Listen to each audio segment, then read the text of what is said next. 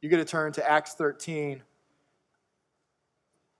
verse 1 through 3. It's found on page 1095 in your Pew Bible. Again, that's Acts 13, verses 1 through 3. What an amazing song that was that they just sang.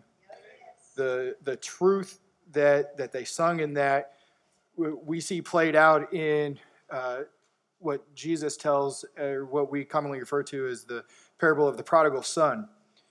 Uh, in that in that parable, we're we're told of this father who has two kids, and and the youngest one demands his inheritance, essentially wishing his dad to be dead, and takes off with it, squanders it all in in sin away from his dad, thinking he messed up and there's no way he can return and still be part of the family. Yet upon his return, his dad goes running to him, hugs him, gives him back the family re- ring, and throws a big party because he now has the father, the father he never left, the father he never lost.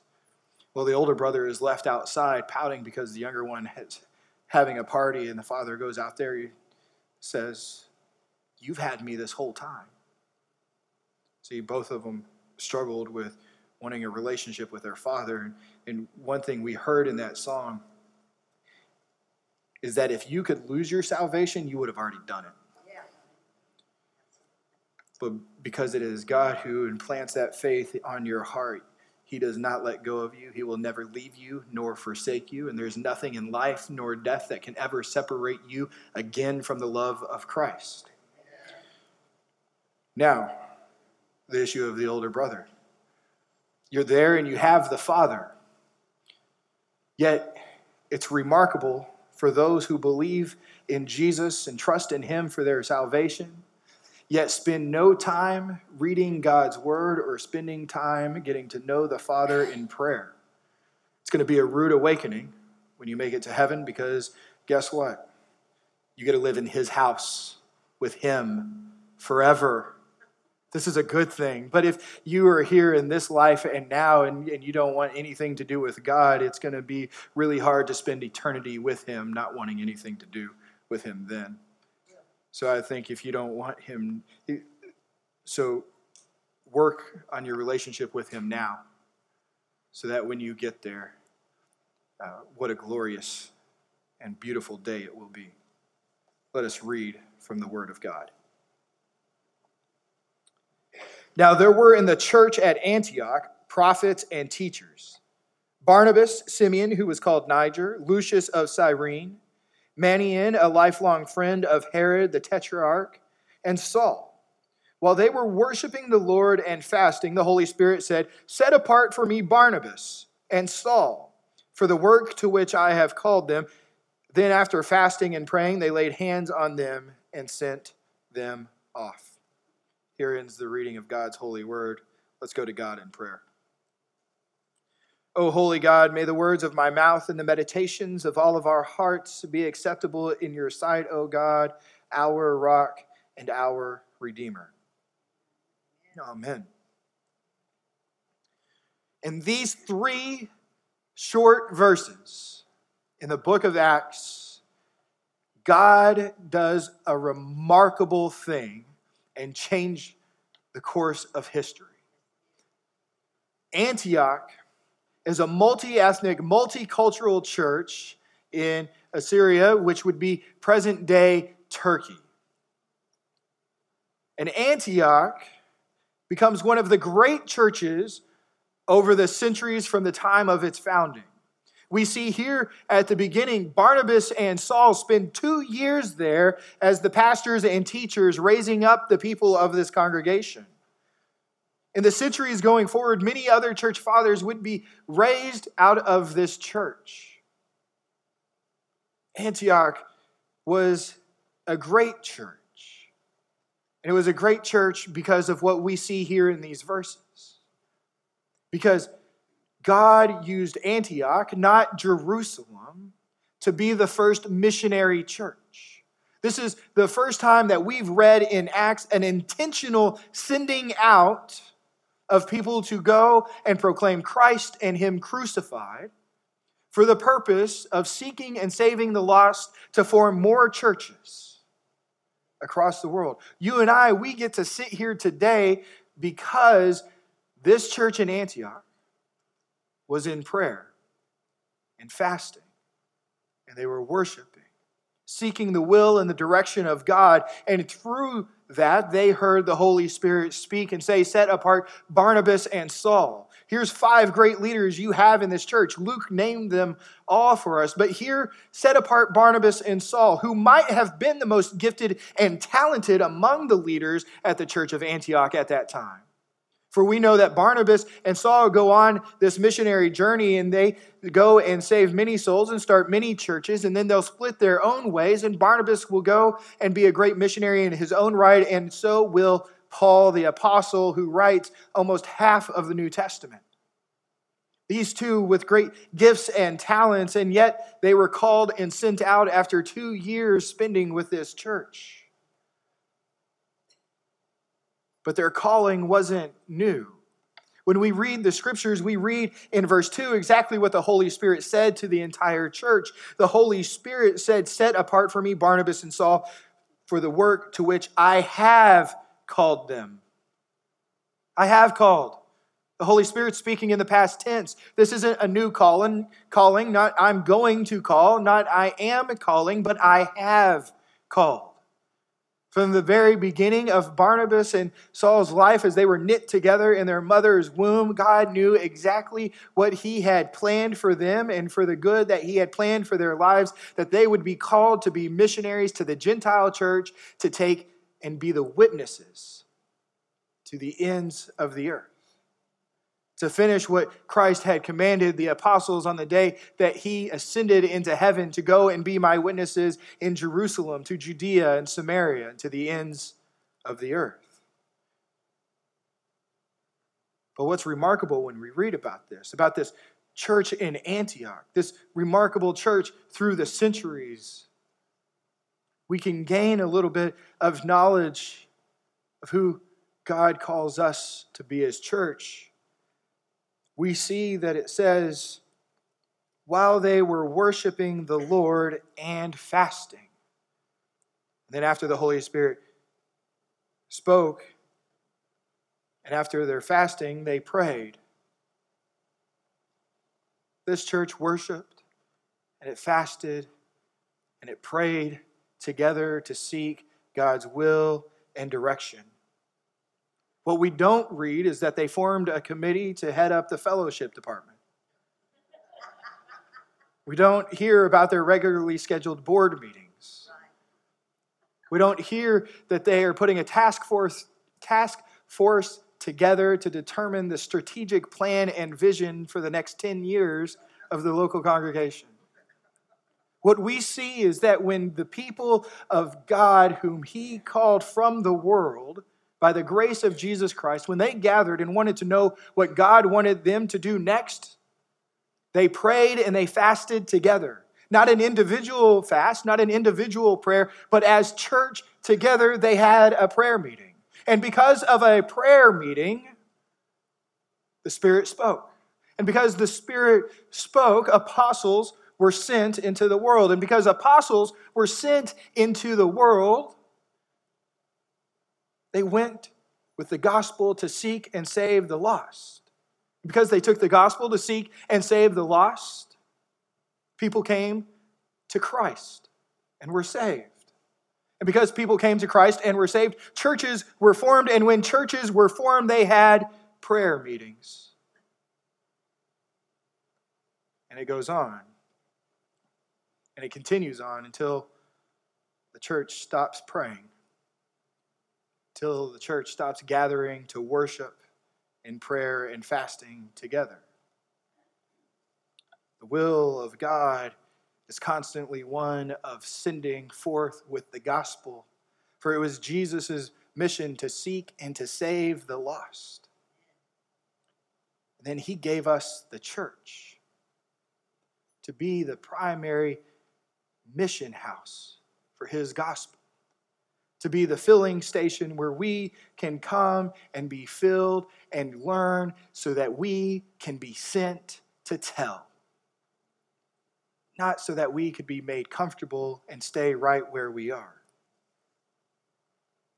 Now, this church in Antioch, when the Holy Spirit speaks up, set apart Barnabas and Saul, how great they were, the, the church could have easily said, Well, wait a second. Why don't you take Simeon the Niger, you know, Lucius? Take somebody else. We need these people. They've been here two years. Look how great the church has flourished with them being here. We need them to survive. But that isn't what happened. See, the church in Antioch was not in a survival mode. Rather, they understood explicitly exactly the purpose of the gospel was to expand God's kingdom to the ends of the earth. For they knew the will of God. They knew the will of God. Yet, while it seems and it can appear that God only calls the most gifted and talented, those weren't the qualifications that Barnabas and Saul held that allowed them to go be missionaries. The singular qualification that Barnabas and Saul held so that they could go be missionaries is that they were called by God. One does not have to be brilliant by worldly standards or a great talent to be a missionary. One simply has to be called. God often calls ordinary, unspectacular people to go out and do extraordinary things for his kingdom and his glory to be made known to the world. In fact, more often than not, he calls the very ordinary. See, Paul writes in his letter to the church in Corinth in the first chapter, he says, For consider your calling, brothers. Not many of you were wise according to worldly standards, not many were powerful, not many were of noble birth. Not many, some were, but not many.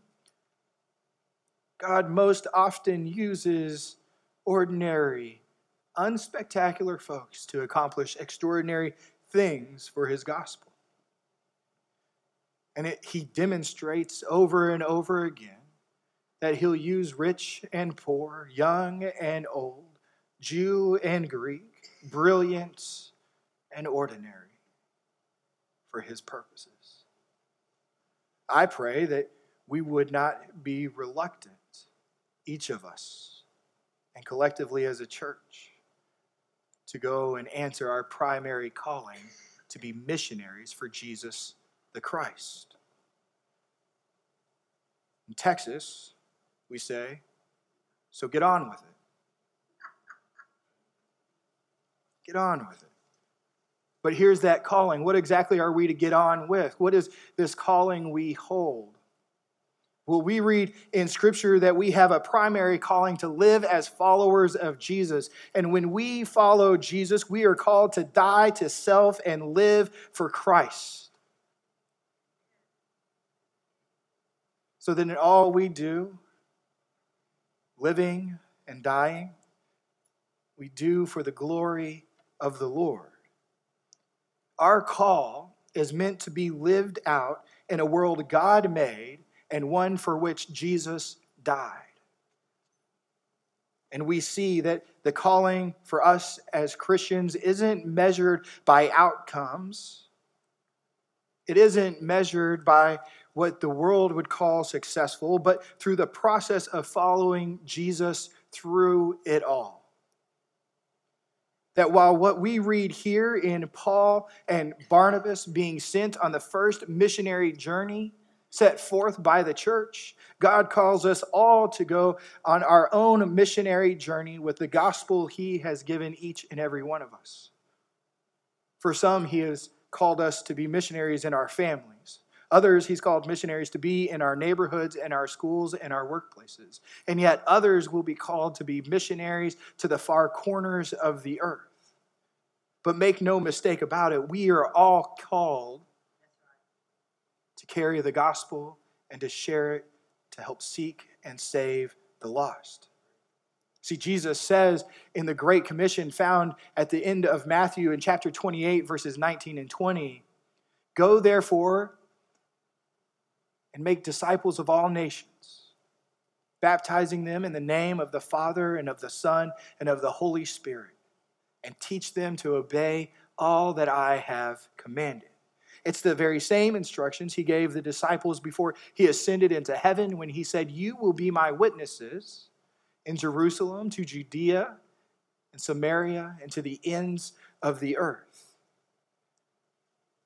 The Gospel of Mark records Jesus at the very end saying these words. And the author of Mark is, is John Mark, who is also with Barnabas and Saul on their missionary journeys. And, and he records Jesus' words, and he said unto them, Go into the world and proclaim the gospel to the whole creation.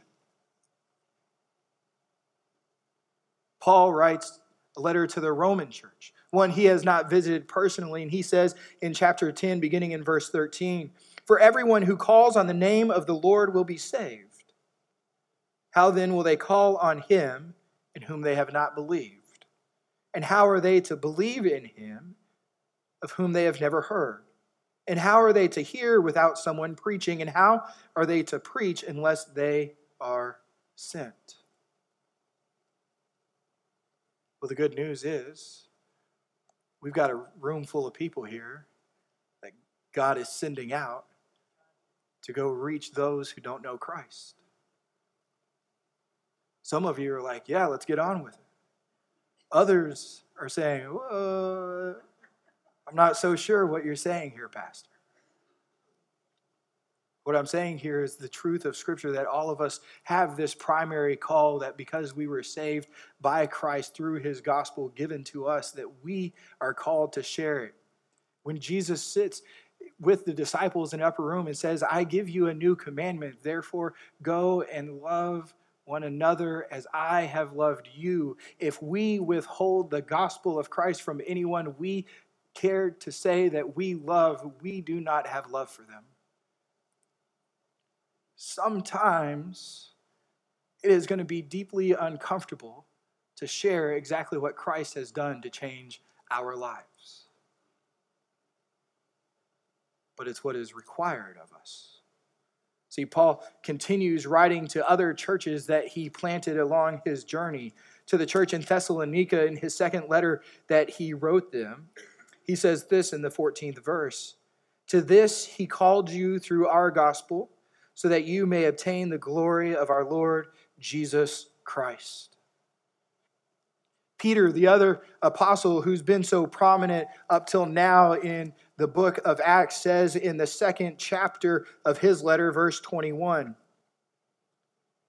he writes, For to this you have been called, because Christ also suffered for you, leaving you an example, so that you might follow in his steps. Momentary minutes of inconvenience suffering we experience in those relationships that we might lose because we love them so much, we want them to know Jesus pales in comparison to the suffering Christ experienced on the cross on our behalf. And then Paul writes to the church in Galatia.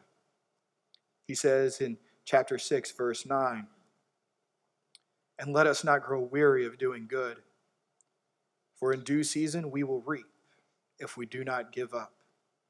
So then, as we have opportunity, let us do good to everyone. This is the calling, the very one where the Holy Spirit says, I have called them when He knit them together. It's the very calling God has laid upon all of us when He knit us together in our mother's womb. He has called each and every one of us to a missionary journey. How we go about discerning, whether that's in our home, our neighborhood, our work, or somewhere in the world, well, we do exactly what the church in Antioch did. We get together and we worship, we pray, and we fast with intensity and seriousness to determine God's will, not only for the life of the church, but for those in it to where He might send them. because Jesus is still the Savior for the lost, one of which we all used to be. And there's millions out there still who don't know Christ. May we all go forth being sent. Just as Father sent the Son, so he sends you. Let us pray. Heavenly Father, we are so grateful for the salvation you've given us. So thankful that you hold on to us and we cannot be separated from your love anymore. Lord, as we gather in this space, we ask, what's next? Who are you sending out next? Where are you sending them? Lord, we know there are millions upon millions of people in the world who still do not know you and have not heard the gospel.